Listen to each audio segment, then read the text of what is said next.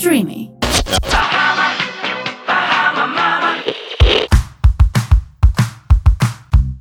Μάμα in Bahamas. Με τη Βικτόρια Αθανασίου και την Ελένη Ντόκου. Καλώς ήρθατε σε ένα ακόμα επεισόδιο Μάμα in Bahamas. Σήμερα έχουμε μία καλεσμένη που θέλαμε έτσι πάρα πολύ να κάνουμε αυτό το podcast παρέα. Είναι η Φανή Οικονομοπούλου. Καλησπέρα Φανή. Καλώς ήρθες. Καλώ σας βρήκα. Σας ευχαριστώ πάρα πολύ για την πρόσκληση. Εμείς ευχαριστούμε που ήρθες. Θα θέλαμε έτσι να μας πεις δύο λόγια για τον εαυτό σου, έτσι να σε γνωρίσουν και οι ακροατές μας καλύτερα. Ωραία. Λοιπόν, αρχικά να πω ότι είμαι διατροφολόγος διατολόγο, πτυχιούχος, με ιδιωτικό γραφείο στο Περιστέρι. Έχω κάνει ένα μεταπτυχιακό πάνω στην κλινική διατροφή, που σημαίνει ότι μπορούμε να φτιάξουμε διατολόγια για όλες τις περιπτώσεις όπου έχουμε κάποια παθολογική κατάσταση, από την πιο απλή, από ένα ζαχαράκι, από ένα θηροειδή, από μια χολυστερίνη, μέχρι και πιο σοβαρές περιπτώσεις. Και εκτός αυτού, λόγω του ότι μάλλον επειδή είμαι και εγώ μαμά και έχω δύο κοριτσάκια, να σου Έχω... Ευχαριστώ πάρα πολύ. Έχω ευαισθητοποιηθεί πάρα πολύ στο κομμάτι της ε, παιδικής ε, διατροφής αλλά και της διατροφής της μητέρας κατά τη διάρκεια της εγκυμοσύνης και του θυλασμού και έχω ασχοληθεί πάρα πολύ και με αυτό το κομμάτι. Πολύ ενδιαφέρον. Η αλήθεια είναι ότι η παιδική διατροφή είναι κάτι που απασχολεί πάρα πολύ τις μαμάδες. Είναι δύσκολη κατά βάση. Και αγχωτική, γιατί ειδικά όταν γίνεσαι πρώτη φορά μαμά, αγχώνεσαι τι θα φτιάξω, τι είναι ιδανικό, πώς θα χάσω τα κιλά της εγκυμοσύνης. Είναι γενικότερα ένα τεράστιο έτσι, φάσμα με ερωτήσεις. Ναι, ξεκινάει από την αρχή της εγκυμοσύνης μέχρι να γεννήσεις και μετά. Δηλαδή από την πρώτη στιγμή που λες είμαι έγκυος, λες πω πω, θα γίνω τεράστια. Που δεν ισχύει πάντα. Ισχύει και γι' αυτόν ακριβώς το λόγο, μάλλον δεν ισχύει πάντα όντως. Αυτό που ισχύει όμως είναι ότι αγχωνόμαστε πάρα πολύ, με αποτέλεσμα πολλές φορές να κάνουμε λάθη, να κάνουμε ακραία πράγματα κατά τη διάρκεια είτε της εγκυμοσύνης, είτε του θυλασμού, είτε στα παιδιά μας. Ακραία με το καλό ή με το αρνητικό γιατί δεν γνωρίζουμε. Γι' αυτό το λόγο και έχω γράψει και άρθρα πάνω στο κομμάτι της διατροφής κατά τη διάρκεια του θυλασμού, κατά τη διάρκεια της εγκυμοσύνης. Πώς διαχειριζόμαστε με τα παιδιά και γι' αυτό και ήθελα και πάρα πολύ και χάρηκα πάρα πολύ με την πρόταση που μου έκανε η Βικτόρια να κάνουμε ένα podcast μαζί, να μιλήσουμε σε μανούλες και να τους λύσουμε πολλές απορίες. Και εμείς χαιρόμαστε. Εμείς έχουμε συγκεντρώσει κάποιες ερωτήσεις, γιατί κάνουμε ένα QA στο Instagram, γιατί θέλουμε πραγματικά να απαντήσουμε σε αυτά που σας απασχολούν περισσότερο. Δηλαδή, τι είναι αυτό που σας απασχολεί και για τα παιδιά σας και για την εγκυμοσύνη σας και για τον ίδιο σας τον εαυτό, τα πάντα. Οπότε θα απαντήσουμε σε όλες τις ερωτήσεις που μας έχετε κάνει. Και ξεκινάμε από την πρώτη, που είναι, θεωρώ, η πιο σημαντική νομίζω από όλες, γιατί είναι κάτι που απασχολεί τόσο πολύ τις μανούλες, είναι για τη ζάχαρη. Mm-hmm. Πόση ζάχαρη πρέπει να καταναλώνουν τα παιδάκια μας από μικρότερη ηλικία μετά τον ένα χρόνο, γιατί πριν από τον ένα απαγορεύεται τελείως, κατά τη διάρκεια της ημέρας, πώς μπορούμε, γιατί δεν γίνεται σίγουρα να τα έχουμε σε γυάλα. Και εγώ Ο... δίνω πολύ ζάχαρη, συγγνώμη. Όντως. Καταρχήν, ε, είμαστε μια χώρα η οποία δυστυχώς ή ευτυχώς είμαστε, μάλλον δυστυχώς, είμαστε σε πολύ ψηλές θέσεις. Είμαστε στη, τρίτη θέση περίπου στο κομμάτι της παιδικής παχυσαρκίας. Οπότε όλο αυτό μας απασχολεί πάρα πολύ και κυρίως το κομμάτι της, των πρόσθετων σακχάρων. Γιατί, κατά μία έννοια, ζάχαρη θα βρούμε σε πάρα πολλές τροφές. Και τα φρούτα από τη μία, ας πούμε, έχουν τα δικά τους φυσικά σάκχαρα. Οπότε, όταν μιλάμε για το πόση ζάχαρη να καταναλώνει ένα παιδί, μιλάμε για τα πρόσθετα σάκχαρα, αυτά που υπάρχουν στις ε, πιο συσκευασμένες τροφές. Σε αυτή την περίπτωση, μέχρι την ηλικία των 2 ετών, είναι καλό να τα αποφεύγουμε όσο γίνεται τα πρόσθετα σάκχαρα, να δίνουμε φρέσκια τροφή, να δίνουμε φρέσκα φρούτα Καταρχήν, γιατί όταν ένα παιδί από τόσο μωρό συνηθίσει την πολυγλυκιά γεύση, γιατί είναι τελείως διαφορετικό να δώσει, ας πούμε, μια φρουτόκρεμα η οποία έχει φρέσκα φρούτα, δεν θα είναι τόσο γλυκιά, και είναι τελείως διαφορετικό να δώσει μια φρουτόκρεμα η οποία είναι ε, συσκευασμένη, είναι σκόνη. Είναι πολύ πιο γλυκιά. Οπότε, όταν ε, από αυτήν την ευαίσθητη ηλικία συνηθίζεις ένα παιδί να έχει μια πιο γλυκιά γεύση, τότε δύσκολα θα σου κινηθεί σε πιο όξινα όπως είναι τα φρούτα ή το γιαούρτι θα του ξενίζουν. Ναι, ναι, ναι. Οπότε καλό είναι μέχρι την ηλικία των 2 ετών να προσέχουμε πάρα πολύ και να αποφεύγουμε τα πρόσθετα σάκχαρα. Από εκεί και πέρα, από τα 2 και φυσικά μέχρι την ενηλικίωση, οι παγκόσμιοι οργανισμοί αυτό που μας λένε είναι ότι μέχρι 6 κουταλάκια του γλυκού είναι ok για πρόσθετα σάκχαρα, το τονιζω Παραπάνω, καλό είναι να αποφεύγουμε. Από εκεί και πέρα, για να μπορούμε να προσέχουμε λίγο τα πρόσθετα, καλό είναι να τσεκάρουμε αυτά που θα δώσουμε σε ένα παιδάκι. Α πούμε, μία αγαπημένη τροφή για μένα είναι τα βούτυρα καρπών. Ειδικά η Βικτόρια ναι, το ναι, έχει ναι. ακούσει πάρα πολλές φορές. Αυτά είναι αλήθεια. Ε, Το αρνητικό πολλές φορές είναι ότι παίρνεις ένα ταχίνι με μέλι ας πούμε από το σούπερ μάρκετ το οποίο μέσα έχει και πρόσθετη σάκχαρη χωρίς κανένα λόγο. Έτσι. Είναι χίλιες φορές καλύτερο να βάλεις ένα ταχίνι και ένα μέλι ναι. ξεχωριστά ή τουλάχιστον να βρεις μια επιλογή όπου δεν θα έχει πρόσθετη ζάχαρη.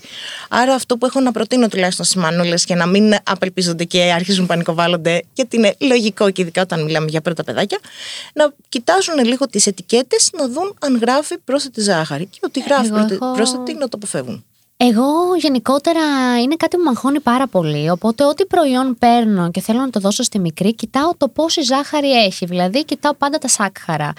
Ε, αυτό που ήθελα να ρωτήσω πάνω σε αυτό που είπες, ήταν τώρα μου ήρθε αυτή η ερώτηση. Τα φρούτα έχουν φυσικά σάκχαρα, που γενικότερα στην εγκυμοσύνη μπορεί να τα αποφεύγουμε κιόλας, ειδικά αν έχουμε έτσι θέματάκι με το ζάχαρο. Στα παιδάκια, Έχουμε κάποιο μέτρο στα φρούτα που δίνουμε ή δίνουμε όσο θέλουν να φάνε; Γιατί εμένα λατρεύει τα φρούτα, δηλαδή όσο και να τις δώσω, τρώει μέχρι να σκάσει. Κοίτα να δεις, μέχρι μάξιμου πέντε μερίδες ε, φρούτων είναι πολύ ok για ένα παιδί. Δύσκολα ένα παιδί θα Αρκετά. καταναλώσει. Ναι, είναι πολύ Α, δύσκολο είναι ένα παιδί να πολλά. πα- καταναλώσει παραπάνω από αυτό. Επίσης, ναι με τα φρούτα έχουν τα φυσικά ζάχαρά τους, ωστόσο έχουν πάρα πολλές φυτικές ίνε, έχουν τρόπο να κρατήσουν ένα γλυκαιμικό φορτίο ψηλοχαμηλό. Και για να το κρατήσεις ακόμη κα- σε καλύτερα επίπεδα, καλό είναι να τα συνδυάζεις με κάτι από δίπλα. Δηλαδή να δώσεις το φρουτάκι, αλλά Με και αυτό γιαούρτι. είναι και ένα. Μπράβο, και αυτό είναι και ένα πολύ ωραίο έτσι, ένας πολύ ωραίος τρόπος να κάνεις ένα σνακ. Που το έχουμε και Να- παρακάτω στην Μπράβο. ερώτηση. Να δώσεις το φρούτο μαζί με λίγο γιαούρτι, να το δώσεις μαζί με λίγο βούτυρο καρπών, να συνδυάσεις με λίγους ξηρούς καρπούς, αναλόγως βέβαια και την ηλικία του παιδιού. Ούτως ώστε να έχεις ένα ολοκληρωμένο και να χορτάσει. Γιατί πολύ πιθανόν τρώγοντας απλά και τα φρούτα, να μην χορταίνει κιόλας το παιδί. Έτσι νιώθω ότι δεν χορταίνει. Δηλαδή, περνάει λίγη ώρα και πάλι κάτι να ζητά. Οπότε αυτό ήταν πάρα πολύ έξυπνο tip. Να πω κάτι. Αυτά τα έξι κουταλάκια ζάχαρη είναι ημερησίως ή την εβδομάδα. Θεωρητικά είναι ημερησίως. Οκ. Και μ, είναι δύο κουταλιές της σούπας, πρακτικά. Α, οκ, Γενικά οκ. να ξέρεις ότι δεν είναι δύσκολο να ξεπεραστούν. Συνήθως ξεπερνιόνται πάρα πολύ. Εμένα μου λες, το ξέρουμε. Ναι, πάρα αυτό. πολύ εύκολα. Δηλαδή, Ειδικά... συνοπολογίζοντα και τα μακαρόνια και όλα αυτά που έχουν μέσα τη ζάχαρή τους, γιατί επειδή είχαμε και ιδίω στην εγκυμοσύνη μας ε, προδιάθεση ζαχάρου, είχαμε προσέξει πάρα πολύ τη διατροφή και ακόμα και στα μακαρόνια, το ρύζι, τα πάντα, μας λέγανε να αποφεύγονται, γιατί και αυτά περιέχουν ζάχαρη. Στα έξι κουταλάκια είναι κάτι έξτρα, μόνο σε ζάχαρη. Όχι αν δίνουμε, ας πούμε, ε, υδατάνθρακα που περιέχει μέσα ζάχαρη, να μας αγχώνει και αυτό. Όχι, όχι, όχι. Ακριβώς. Και αυτό ήθελα να, σε, να το επισημάνω και πριν που έλεγες. Όταν λέμε να κοιτάζουμε την ετικέτα του τροφίμου για να δούμε λίγο τα ζάχαρα, δεν κοιτάζουμε το πινακάκι εκεί που λέει, πρόσθε- ε, εκεί που λέει σάκχαρα, μάλλον, γιατί μέσα σε αυτά τα σάκχαρα μπορεί να υπολογίζονται και τα φυσικά ζάχαρα που υπάρχουν στη συγκεκριμένη τροφή. Δηλαδή, μπορεί να, υπολογίζ- να υπολογίζονται και κάποιοι υδατάνθρακες. Και είναι μπέρδεμα. Αυτό ναι, που γιατί εγώ κοιτάζουμε. αυτά κοιτάω. Όχι, αυτό που θα κοιτάζεις για να ξέρεις αν αυτό έχει πρόσθετη ζάχαρη, για την οποία μιλάμε κιόλας, είναι στα συστατικά. Εκεί θα γράφει. Θα γράφει με κάποιον τρόπο ζάχαρη. Ε, βέβαια υπάρχουν πολλές ονομασίες και πολλοί τρόποι έτσι Ναι, να τη γράφουν. μαλτιτόλι, το ένα τ' άλλο. Αυτά είναι Η υποκατάστατα. μαλτιτόλη είναι γλυκαντικό. Υποκατάστατο. Αυτό. Εντάξει, Πολύ μπορεί να το βοηθητικό έχει. αυτό. Για τις νέες μανούλες. Λοιπόν, θα προχωρήσω εγώ παρακάτω να μας δώσει έτσι κάποιες ιδέες για υγιεινά σνακ για τα παιδάκια μας. Είπες ήδη ένα με φρούτα και γιαούρτια, δεν ξέρω αν έχεις κάποιο άλλο να μας προτείνεις. Έχω γενικότερα, όπως είπα, και τα φρούτα σε συνδυασμό με κάποιο βούτυρο καρπών, δηλαδή αναλόγως και με την ηλικία, έτσι, παιδιά, εννοείται αυτό. Μπορούμε να κόψουμε το φρούτο σε sticks, ας πούμε, αν είναι ένα φρούτο το οποίο κόβεται σε sticks και να έχουμε δίπλα ένα τυπάκι τρόπον τεινά με κάποιο βούτυρο καρπού και να τρώει το παιδί το φρουτάκι του σε συνδυασμό με το βούτυρο καρπού που είναι πάρα πολύ ωραίο και ολοκληρωμένο σνακ. Από εκεί και πέρα και κράκερ ολικής μαζί με λίγο τυράκι ή το αυγό αγαπημένη τροφή για όλες τις ηλικίες. Μένα δεν το τρώει ρε παιδιά, τι θα κάνω; Κοίτα, κάποιον τρόπο θα βρεις να το φάει. Είναι λίγο, αλλά είναι τόσο πλούσιος σε βιταμίνες το αυγό, που με όποιον τρόπο και αν καταφέρεις να το δώσεις, είναι από μόνο του ένα πάρα πολύ ωραίο σνακ. Νομίζω ότι αυτό που κοιτάζουμε περισσότερο είναι το σνακ που θα προσφέρουμε στο παιδί να είναι ολοκληρωμένο. Δηλαδή να έχει και πρωτεΐνη και υδατάνθρακα και κάποια λιπαρά, γιατί τα χρειαζόμαστε και τα λιπαρά, έτσι. Είναι παιδί. Ε, βέβαια. Μπράβο, είναι παιδί. Απλά θέλουμε να είναι καλά λιπαρά. Να μην είναι κορεσμένο, να μην είναι τρανς, εννοώντας να μην είναι πατατάκια, γαριδάκια, τέτοια πραγματάκια. Που και αυτά θα τα φάει, αλλά καλό είναι να Αυτό αποφεύγονται. ακριβώς. Δηλαδή δεν γίνεται όταν βλέπει. Ας πούμε, εγώ χθες την πήγα σε ένα παιδότοπο για πρώτη φορά και ήταν κάποια παιδάκια, όλα τα παιδάκια βασικά Τι μέσα, που τρώγανε; είχαν κάτσει σε ένα τραπεζάκι και τρώγανε όλα γαριδάκια πατατάκια. Με κοιτάει, την κοιτάω. Λέω, Όχι, αυτό είναι, δεν είναι για μας και αυτά. Αλλά παιδιά πήγε και άρπαξε ένα, δεν γινόταν. Εντάξει, είναι παιδί πολύ μικρό. είναι πολύ μικρό. Εντάξει, δεν παθαίνουν. Και αυτά από καλαμπόκι είναι. Καλέ, θα σε κυνηγήσω εσένα. Τι; Δεν μπορώ. λοιπόν, όταν έχουμε τέτοιες επιλογές, όταν μάλλον έχουμε τέτοιες δυσκολίες, μια καλή εναλλακτική είναι να έχουμε κι εμείς κάποιο σνακ μαζί Ναι. μας. Είχα popcorn και έδωσα popcorn. Μπράβο. Το popcorn, οι ριζογκοφρέτες είναι πολύ πιο ποιοτικές, πολύ καλύτερα, γιατί έχουν ε, τουλάχιστον λιγότερα από όλα αυτά τα χημικά που Έχουμε θα τα από έχουν όλα τα καλαμπόκι τέλος υπόλοιπα. πάντων. Το έχει φτιάξει στο σπίτι, ας πούμε. Παραδείγματος Τη χάρη. ριζογκοφρέτα την προτιμάμε σαν σνακ, γιατί εμένα λα- τη λατρεύει. Σκέτες, όχι με κάτι από πάνω. Κοίτα να δεις, είναι ένα ok snack, αλλά και πάλι γενικά δεν είμαι της άποψης το να τρώμε σκέτες. Για να φας σκέτες ριζογκοφρέτες και να πεις ότι θα σε κρατήσουν λίγο σαν snack. Δηλαδή μπορώ θα να τους πρέπει βάλω πάλι βούτυρο καρπών. Μπράβο. Γενικά τα αγαπάμε τα βούτυρα καρπών. Και το τυράκι γιατί είναι πλούσιο ασβέστο, έτσι μου το Ε, ξέραμε. τα τυράκια αυτά που. τα τριγωνάκια, τα τυράκια τα τριγωνάκια. Είναι ok να τα δίνουμε στο παιδί. Θα σου πω, δεν είναι και πολύ άσχημα, αλλά ένα κίτρινο τυράκι είναι πιο ποιοτικό. Έχει Ναι. περισσότερα θρεπτικά συστατικά να σου δώσει και λιγότερη επεξεργασία. Ε, ναι, εκείνο είναι πιο επεξεργασμένο εν ολίγης. Μπράβο. Οπότε από τη στιγμή που θα μπεις στη διαδικασία να δώσεις ένα τυράκι, καλύτερα να δώσεις ένα κανονικό τυράκι που θα του δώσει περισσότερο ασβέστιο, βιταμίνη D. Τέλεια. Γιατί εμένα τρελαίνεται γι' αυτά. Ωραία. Όχι ότι είναι απαγορευτικά, έτσι. Ναι. Απαγορευτικό δεν είναι τίποτα. Απλά καλό είναι να υπάρχει μια ισορροπία στο πόσο συχνά επιλέγω να δώσω κάτι πιο επεξεργασμένο και πόσο συχνά επιλέγω να δώσω κάτι πιο ατόφιο, να το πω, πιο έτσι Ναι, ναι, ναι. Ναι. προσεγμένο. Σωστό. Και επειδή λέω να πάμε και σε μία ερώτηση και για εμάς τις μανούλες, είναι το πόσα λίτρα πρέπει να πίνουμε νερό. Νομίζω αυτή είναι μια all time classic ερώτηση. Τη Άντρες, ρωτάνε γυναίκες. συνέχεια άντρες, γυναίκες και για τα παιδιά. Γενικότερα να υπάρχει κάποιο έτσι μέτρο ως προς αυτό; Γενικότερα υπάρχει, έχει να κάνει με το βάρος, το φύλλο, την φυσική δραστηριότητα, γιατί εννοείται ότι ένας άνθρωπος ο οποίος είναι πολύ δραστήριος ή που έχει αρκετά παραπάνω βάρος και μπορεί να υδρώνει περισσότερο, έχει περισσότερες ανάγκες σε νερό από ότι ε, μια γυναίκα ας πούμε, η οποία μπορεί να έχει μια πιο καθιστική ζωή, να μην υδρώνει πολύ, που μπορεί να έχει λιγότερες ανάγκες. Σε γενικές γραμμές θα πω ότι τουλάχιστον για εμάς τις γυναίκες γύρω στα 2 λίτρα νερό την ημέρα είναι μια καλή Αρχή. ενυδάτωση. Όχι, όχι, εντάξει, θα πω, δεν είναι καλή αρχή. Είναι, είναι γενικότερα μια καλή ενυδάτωση καθημερινή. Βέβαια, αυτό τώρα εξαρτάται πάρα πολύ και από πάρα πολλούς παράγοντες. Γι' αυτό λέω, οκ, 2 λίτρα νερό είναι οκ, αλλά μπορεί να είναι 1,5, μπορεί να είναι 2,5-3, μπορεί να ανεβαίνει. Αλλά θα πω εκεί ένα μέσο όρο. Ωραία, τέλεια. Κοίτα, ένα λίτρο σίγουρα το πίνω. Σίγουρα κι εγώ. Άντε, ενάμιση αποκλείεται να πίνω.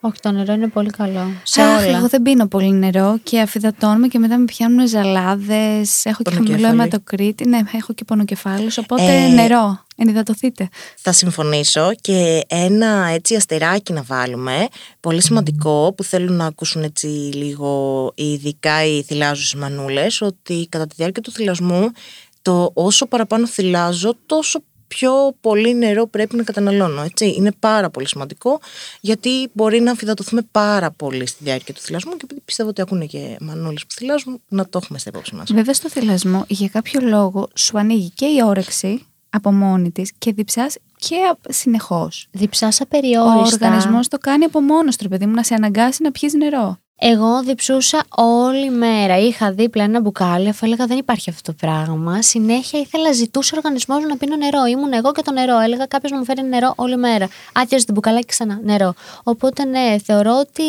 αυτό να μου πεις τη Έχω γνώμη φτιαχτεί σου πάνω έτσι. σε αυτό. Είναι ότι ο οργανισμός μας πιστεύω ότι μας μιλάει, αρκεί να μάθουμε να τον ακούμε τι ζητάει κάθε φορά. Ο Θεωρώ... ποιητής. Μα είναι αλήθεια. Όντως, έχει Είναι μια αλήθεια. Θεωρώ ότι κάποια στιγμή εγώ γενικά είμαι της ζάχαρης και των γλυκών. Κάνουμε και με διατροφή με τη φανή από τότε που γέννησα. Οπότε έχω μπει σε ένα πρόγραμμα. Αλλά βλέπω ότι όταν έρχεται ο κορεσμός, που δεν είναι ότι θα φάω ποσότητα, απλά θα θέλω έτσι να φάω από λίγο. Είναι σαν ο οργανισμός μου να μου κάνει κλικ, ας πούμε, ότι τώρα δεν φτάνει. Οπότε πρέπει να ακούμε τα μηνύματα που μας δίνει. Όντως πρέπει να ακούμε το σώμα μας, όντως μεγαλώνοντας, γιατί σαν ε, μωρά έχουμε την αυτορύθμιση πάρα πολύ έντονη. Μετά μεγαλώνοντα αλλάζουν τα πράγματα. Υπάρχουν μελέτες που έχουν δείξει ότι όντως όταν ε, ζητάω κάτι πολύ συγκεκριμένο, οτιδήποτε και αν είναι αυτό, υπάρχει περίπτωση να είναι να το ζητάω γιατί μου λείπει ας πουμε ένα σχετικό, ένα συγκεκριμένο θρεπτικό συστατικό που βρίσκεται σε μεγάλη περιεκτικότητα στο συγκεκριμένο τρόφιμο. Είναι λίγο δύσκολο, πρέπει να μάθεις να ακούς το σώμα σου, να του δίνεις αρκετή σημασία και θέλει το χρόνο του. Ωστόσο, έχεις απολύτω δίκιο ότι όντως ισχύει και πρέπει να μάθουμε να ακούμε το σώμα μας. Και θα συνεχίσω με ερώτηση για τις εγκύουλες. Πώς φεύγει η κοιλιά της εγκυμοσύνης; Κοιλιά, κιλά, γενικά. Ερώτηση κόλαφος. Ε, βέβαια. Πραγματικά. Εδώ, ζωντανό παράδειγμα. Παιδεύουμε πάρα πολύ καιρό.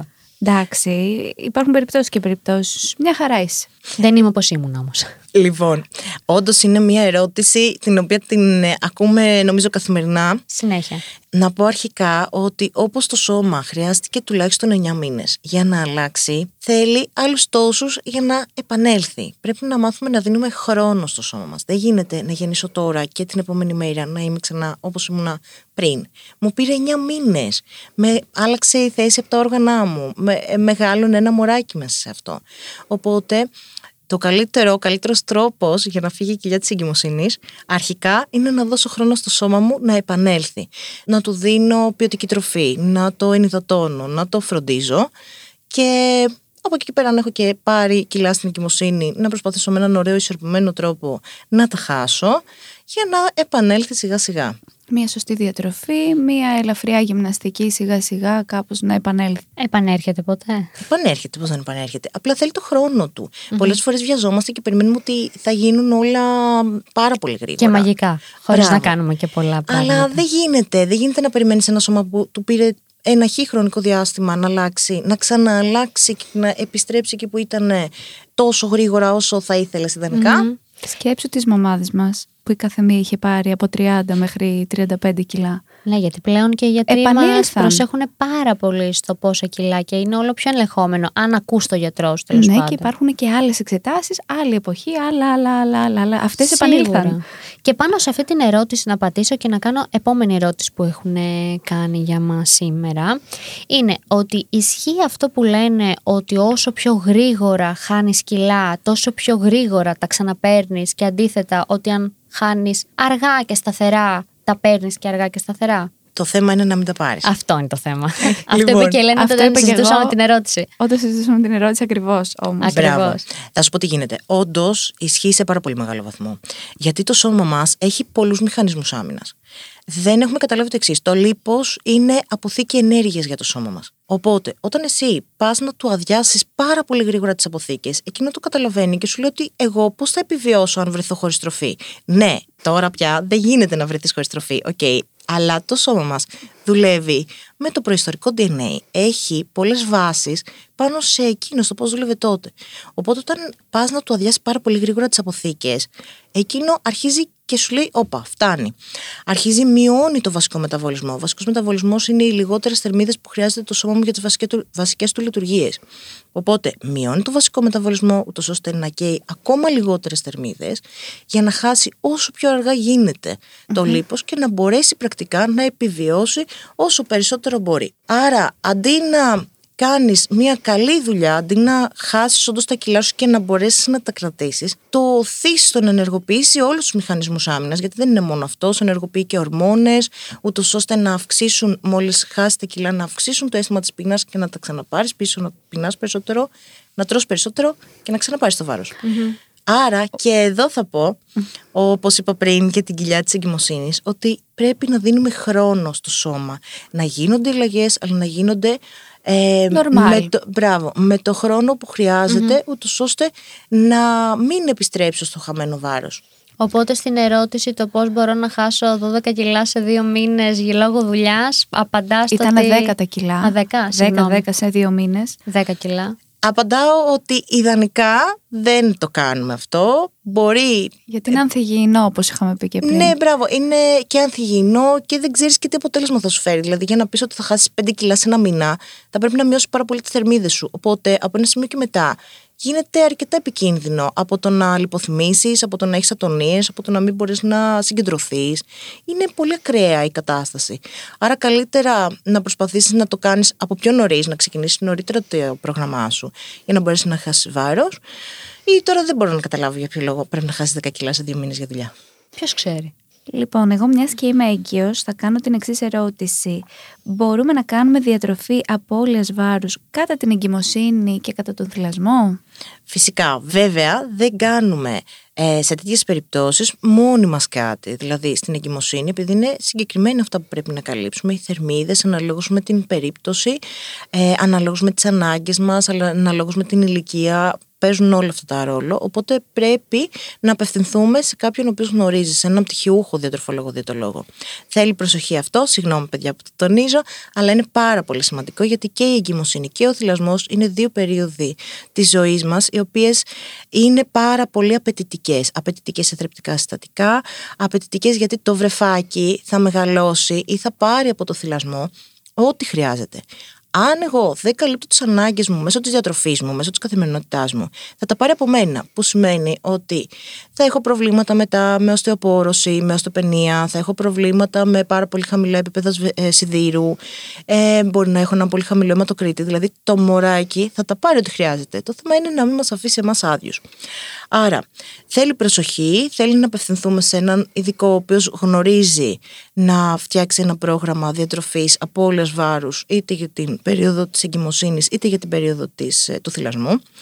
Ε, και βέβαια δεν πάμε και εκεί σε, ακραίες, σε ακραία προγράμματα. Πάμε σε ισορροπημένα προγράμματα τα οποία θα φτιάχνονται απόλυτα πάνω στις ανάγκες και βασικό αυτό όταν μιλάμε για την εγκυμοσύνη οι ανάγκες αλλάζουν ανατρίμηνο.